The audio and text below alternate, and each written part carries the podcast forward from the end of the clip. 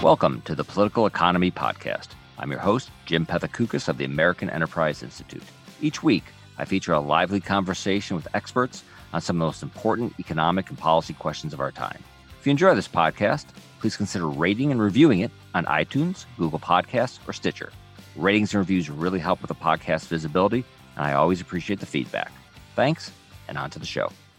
Cities are crucial to America's economic success, but they're tough to run. Some places like Silicon Valley and New York generate lots of innovation, but restrictive housing policies make them super pricey for many Americans who would want to move there. Other cities have the opposite problem and are struggling to attract the businesses and workers they need to thrive. Today, I'm speaking with Alain Bertaud to discuss how policymakers and urban planners should respond to these challenges and how they can do so by paying attention to market forces. Alain is a senior research scholar at the Marron Institute at NYU, and he's the former principal urban planner for the World Bank. He's also the author of Order Without Design How Markets Shape Cities. Alain, welcome to the podcast. Thank you for inviting me. The book's title uh, comes from uh, Hayek's Fatal Conceit, and I'm going to quickly read the passage uh, that it comes from for the audience. Although I attack the presumption of reason on the part of socialists, my argument is in no way direct against reason properly used. By reason properly used, I mean reason that recognizes its own limitations and, itself taught by reason, faces the implications of the astonishing fact revealed by economics and biology that order generated without design can far outstrip plans men consciously contrive. Now, that is the passage. Now, this Hayekian observation or, or, or truth, how does it help us fix pricey San Francisco or congested Manhattan or prevent the decline of a, of a city like Detroit? Uh, let's start with the first two cities. A lot of the problems in those two cities are, in fact, coming from two things. One, regulations which make it very difficult to build anything practically except the most expensive building.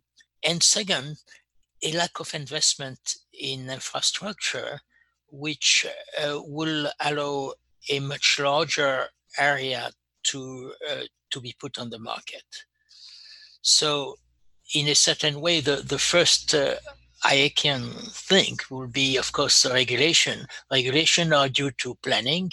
Uh, basically, urban planners deciding that they want to shape a city. You know, originally land use regulation were just to prevent uh, negative externalities. For instance, uh, you know, shadows maybe. Uh, also, you, you were not allowed traditionally to dump dirty water in the in the lot of your neighbor or something like that you know mm-hmm. neighbors policy this has been abandoned i think relatively recently probably in i mean in new york i will uh, date it to 1960 where suddenly the in a way the planners were running out of externalities because technology removed a lot of them so they decided many of them by the way are, are or many planners are engineers or architects like, like myself. And they had this ambition of why don't we design a city the way we design a building? And many of those regulations now are not here to prevent externalities, but to design uh, to design a city the way uh, the planners decide uh, will be efficient. And that again, we run into the Hayekian system that, uh, you know, uh, not declaration that uh, the planners just don't know enough to decide where the high density should be, where the low density should be, where the, where the low income people live, or things like that. And so, in their ambition to shape the city, they create, in fact, a, a straitjacket uh, into within which the, the city cannot grow. And then, of course, uh, especially the lowest income people have no no room to exist practically because of the the high cost of uh, developing anything. Now there is a, a third uh, aspect uh, which is also I think date back to about 30 40 years which is a, a in the Western democracy an extension of property right uh, from your own lot to the property of your neighbors, and at the same time, a decrease in your in property right within your own lot. So you see, there is a kind of a diffusion of property right and confusion of property right. Um, I accept that a planner tells me you cannot operate a restaurant within your uh, your lot, or right. you are limited to two floor and not three. But so this is a limitation of my property right. But at the same time, our system allow me to say, I don't want a uh, a grocery store uh, within 100 meters from my house. Uh, I don't want a four-story building uh, within, um, you know, 500 feet from my apartment.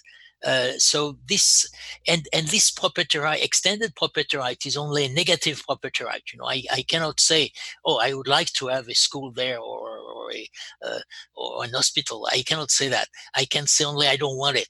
So I think this, in a way, paralyzes uh, any spontaneous uh, development which respond to uh, always changing conditions.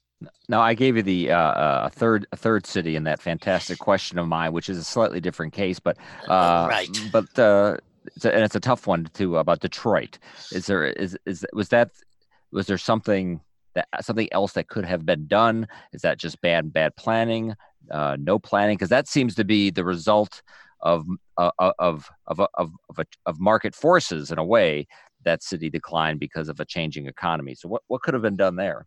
my understanding is that a lot of the problem of Detroit was just uh, bad management uh, at the city level. You know, but you know when when there was a change in the labor market, they they didn't adapt. Uh, they they froze uh, what they were they were doing. You know, right now even they keep uh, insisting about collecting property taxes uh, on building which have no value anymore you know things like that. So i think this is a, a more a question of mismanagement than anything else.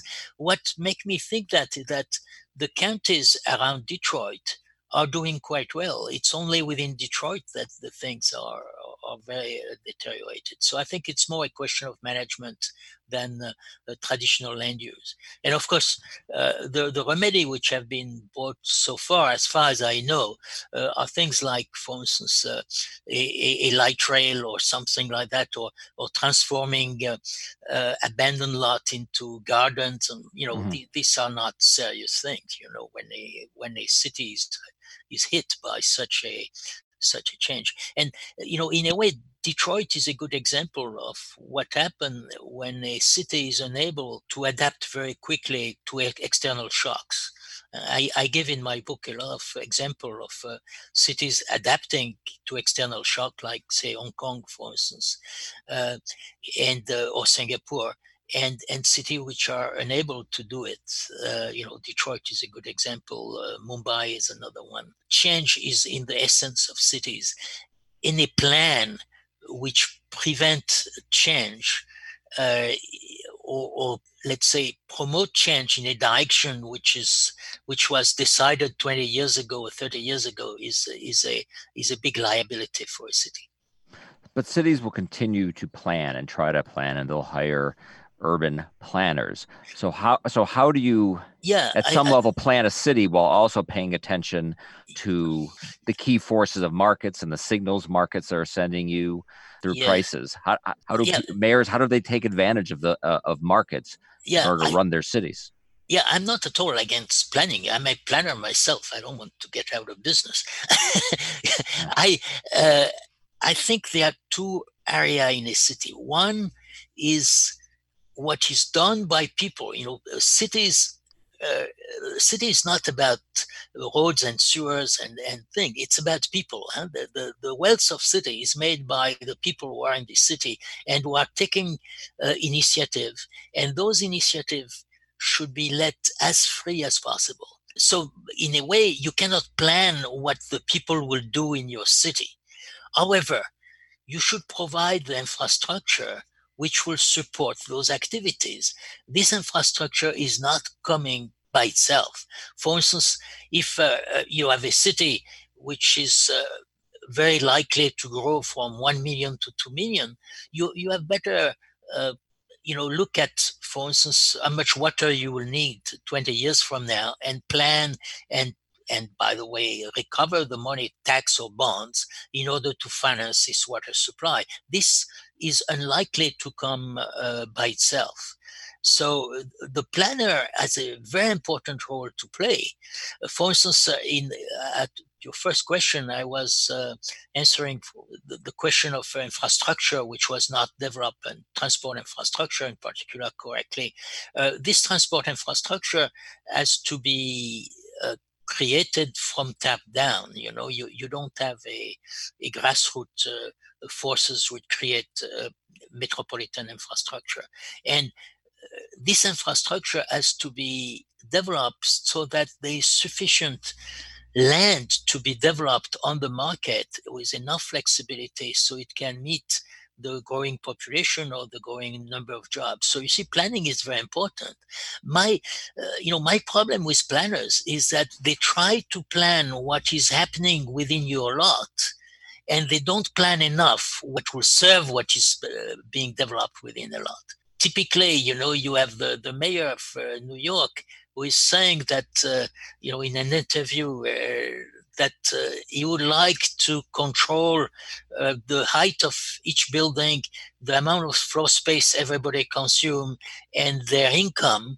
And at the same time, he doesn't pay any attention to the the garbage uh, bags which accumulate on the sidewalk of New York in the evening and obstruct the sidewalk. You know, so th- this is uh, you know my contention that a, a mayor should be a, a, very good janitor, not a not an inspired genius, but just a good janitor. What what are uh, examples of well plans plans which seem to be paying attention to what people are actually doing in the city and what they'll need to do those things. What in at least in, in advanced economies are there? What are the good examples of, of those kinds of cities? Well, uh, for instance, uh, let's say it seems that uh, cities in the in the Sun Belt, especially in Texas, are doing relatively well for one good reason. I think uh, not because I think people are smarter there, but uh, because they have a, a system to to adjust the infrastructure based on demand rather than planned. You know, they, they are able to issue bonds to develop infrastructure. So that's, I think, is one system. Uh, another city, but uh, you know, it's it's a little different. Is is Singapore? Singapore is doing extremely well because they monitor very very carefully what they are doing. Now, in terms of land use, it's a little special because uh, it's a city state. They have a very limited supply of land. So in a way, it's not a very good example there of a market-driven city, but everything else is uh, market-driven. And uh, the municipality of Singapore, the government of Singapore, they monitor what is happening in Singapore very, very carefully. As soon as they see uh, prices going up or traffic being constrained uh, or, or, pollution, they immediately react with something you know they, they they are very reactive of what is happening in the city rather than to say we have a plan and we stick to it. Um, i mean a lot of focus on cities uh, have been on sort of these high productivity cities. They're expensive. Uh, we probably want more people to to move to these cities uh, san francisco new york uh, but there's a lot of cities which don't seem to be doing as well. And you have the mayors of these cities trying to think of ideas. Maybe they can somehow become a tech hub if they have if they build enough incubators and there's enough pub- public-private partnerships. Uh, what sort of advice do you give to cities which aren't on the coast and sort of the broad Midwest, which you know aren't tech hubs? You know, it's very difficult to become a tech hub. And what is their yes. sort of alternate path to relevancy going forward? I think that uh, uh, the, the ease of doing business is a uh, is a probably the, the best attraction.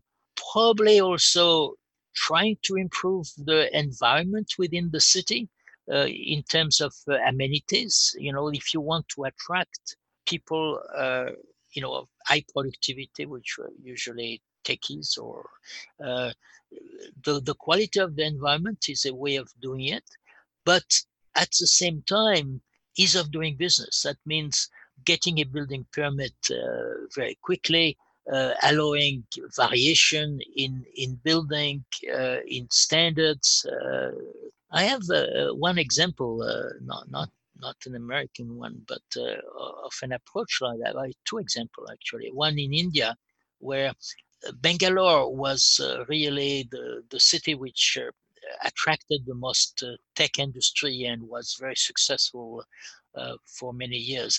And the city of Hyderabad, which is about 400, 500 miles from uh, from uh, Bangalore, um, had also this ambition. And one thing they did was to completely liberate uh, land use regulation in terms of um, floor ratio while investing in infrastructure. This was very successful, and they are now a very, very serious competitor with uh, Bangalore, you know, again, by, uh, by offering something that Bangalore didn't offer. Uh, another city was a, uh, that I saw uh, in terms of development was a, a relatively small city in, in Sichuan, in province in, in China. You know, they had already an industry of uh, flat screen. They were doing a lot of flat screen. Mm-hmm. And the mayor realized that they, they wanted to expand that. But to expand that, they needed to be able to attract techies from uh, from the, the coast, you know, from Shanghai or, or Shenzhen. And how do you do that? So the mayor decided that there are two things that will attract those techies in this small town of Sichuan. One was excellent schools for their children, and second, a good environment, you know, uh, an air, air which was not polluted and things like that. And he concentrated on those two things, and it did it, it did work. So you see, there, there is a uh, in those two cases, the planning was not to say we want to to have a new Silicon Valley there. Right. It was to say what is it in the public realm? What is it that a city can do? You know, so first make it easy to come you know, buy and to build. Second, provide some amenities uh, which are really the, the domain of the city. You know, the, for instance, pollution is uh, is a domain of the city. Uh, uh creating attractive, well-designed parks is a domain of the city. Well, well, it seems to me that you think of cities, and I think you've written this, that you think of them as labor markets. Right. Do, do, do most city planners and mayors view cities as labor markets, and that sort of is a is a place to to start when you're thinking about what kind what you should be doing with your city? Absolutely not.